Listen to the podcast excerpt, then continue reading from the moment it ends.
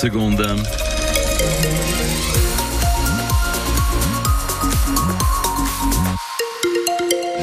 On suit la météo, toujours avec des averses pour cette soirée encore. Sur notre région, les températures demain matin autour de zéro degré dans les stations, un à trois dans les vallées, quatre à six en plaine. Demain, ce sera maussade encore, des rafales de vent particulièrement en montagne et chute des températures justement après le passage de ce gros coup de vent. Place à l'information et c'est le retour de Damien Gaudioso.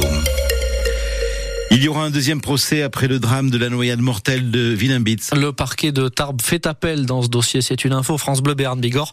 Le mois dernier, le tribunal de Tarbes avait relaxé la mère de famille dont la fillette de deux ans était morte noyée alors qu'elles étaient tombées dans la rivière Leboës en pleine nuit en marge des fêtes du village à la mi-août. Le maire et le président du comité des fêtes avaient eux écopé d'une peine de prison avec sursis et d'une amende. Et il y aura donc un deuxième procès dans cette affaire au retentissement important à, à plusieurs titre, Marion Aquilina. Oui, un deuxième procès où sera de nouveau jugée la mère de la petite fille décédée. Après le premier procès, elle avait été innocentée, relaxée. Une décision qui n'a pas satisfait le parquet de Tarbes, qui a donc fait appel. Au procès, le substitut du procureur avait requis un an de prison avec sursis pour cette maman, dix mois avec sursis pour les deux autres prévenus. Le maire de Villain-Bitz a été condamné à une peine de huit mois de prison avec sursis. Son avocate nous indique aujourd'hui qu'il fait appel, pas sur la question de de la culpabilité, ni sur la responsabilité, mais sur la durée de la peine de sursis prononcée. Parce que le fait, Marion, qu'il y ait un nouveau procès et que le parquet fasse appel de la décision de relax n'est pas anodin. Il y avait eu beaucoup de soutien autour du maire de Villain-Bitz, notamment de la part de l'A M F soixante-cinq, l'association des maires de France dans les Hautes-Pyrénées, qui estimait que la décision du tribunal était, je cite, disproportionnée, dangereuse. Aujourd'hui, la présidente de l'A M F soixante-cinq, Viviane Artigalas, redit qu'elle ne comprend toujours pas ce besoin de trouver un coupable pour un accident. L'association des maires de France des Hautes-Pyrénées dit aussi apporter tout son soutien à l'ancien maire de Villain-Bitz, mais ne veut pas se prononcer sur l'appel du parquet concernant la relaxe de la mère de fillette. Voilà ce qu'on peut dire dans cette affaire ce soir sur France Bleu Béarn-Bigorre. Au tribunal de Pau, cet après-midi, un homme de quarante-neuf ans a été condamné à trois ans de prison pour avoir volé des magrets de canard, du foie gras, des enceintes et un Père Noël gonflable. C'était en novembre et en décembre dernier à Lons, Arros de Naï, Naï, Coaraz et Morlas. C'est la vingt-neuvième fois que cet homme est condamné. Des gros coups de vent, mais pas de gros dégâts après le passage de la tempête Louis cet après-midi.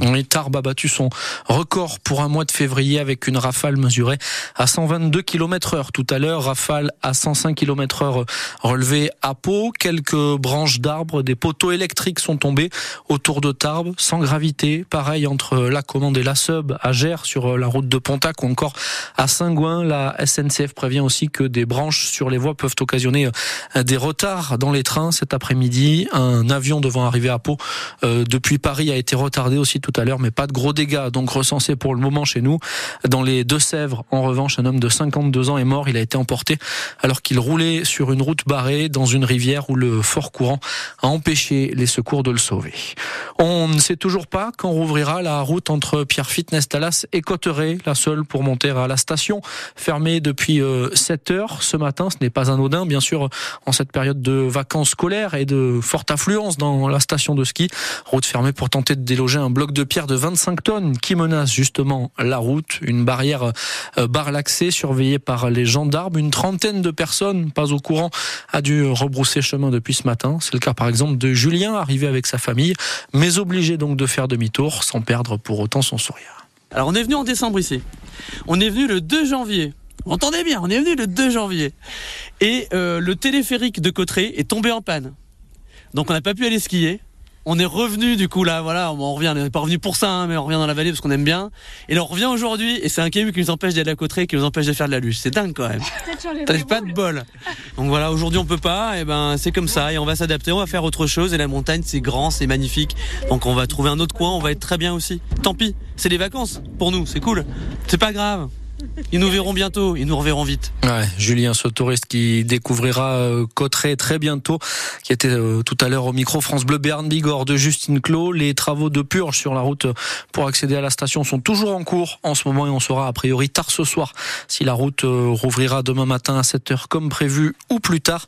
Des infos que vous retrouverez bien sûr actualisées euh, très prochainement sur euh, francebleu point f r. Il est dix-huit heures zéro cinq, un hommage en fin de matinée a été rendu à Saint-Jean-de-Luz à Agnès Lassalle. Beaucoup de larmes et d'émotions dans l'amphithéâtre de verdure du centre culturel de Saint-Jean-de-Luz, dont le jardin porte désormais le nom d'Agnès Lassalle. Une plaque a été dévoilée en hommage à cette professeure d'espagnol tuée par un de ses élèves de seconde en plein cours d'un coup de couteau au thorax il y a un an jour pour jour. Il y avait ce matin le compagnon d'Agnès Lassalle, ses élèves et ses collègues professeurs, Paul Nicolai. Un guitariste et une violoniste qui interprètent un titre de Jacques Brel, une photo d'Agnès Lassalle sur un trépied à côté de la plaque commémorative sur le mur du jardin, le tout devant une quarantaine d'amis, collègues et anciens élèves de la professeure assassinée. Difficile pour certains de retenir leurs larmes, surtout au moment de la prise de parole du compagnon de la victime, Stéphane Voirin, inconsolable après la perte de sa princesse, mais reconnaissant envers les Lusiens. C'est un endroit merveilleux, chaleureux. C'est tout à fait euh, caractéristique et ça rend honneur à Agnès. C'est une, euh, un centre culturel, elle qui a été tellement impliquée pour tout ce qui était culture, art. Merci beaucoup.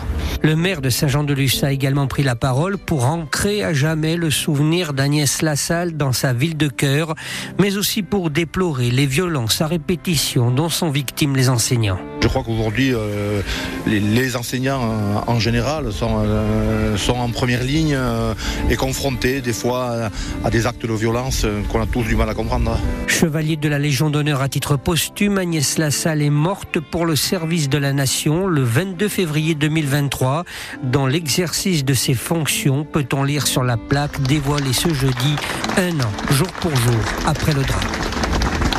Et dans cette affaire, l'enquête judiciaire se poursuit. Le suspect de seize ans, mis en examen pour assassinat, est toujours en détention provisoire.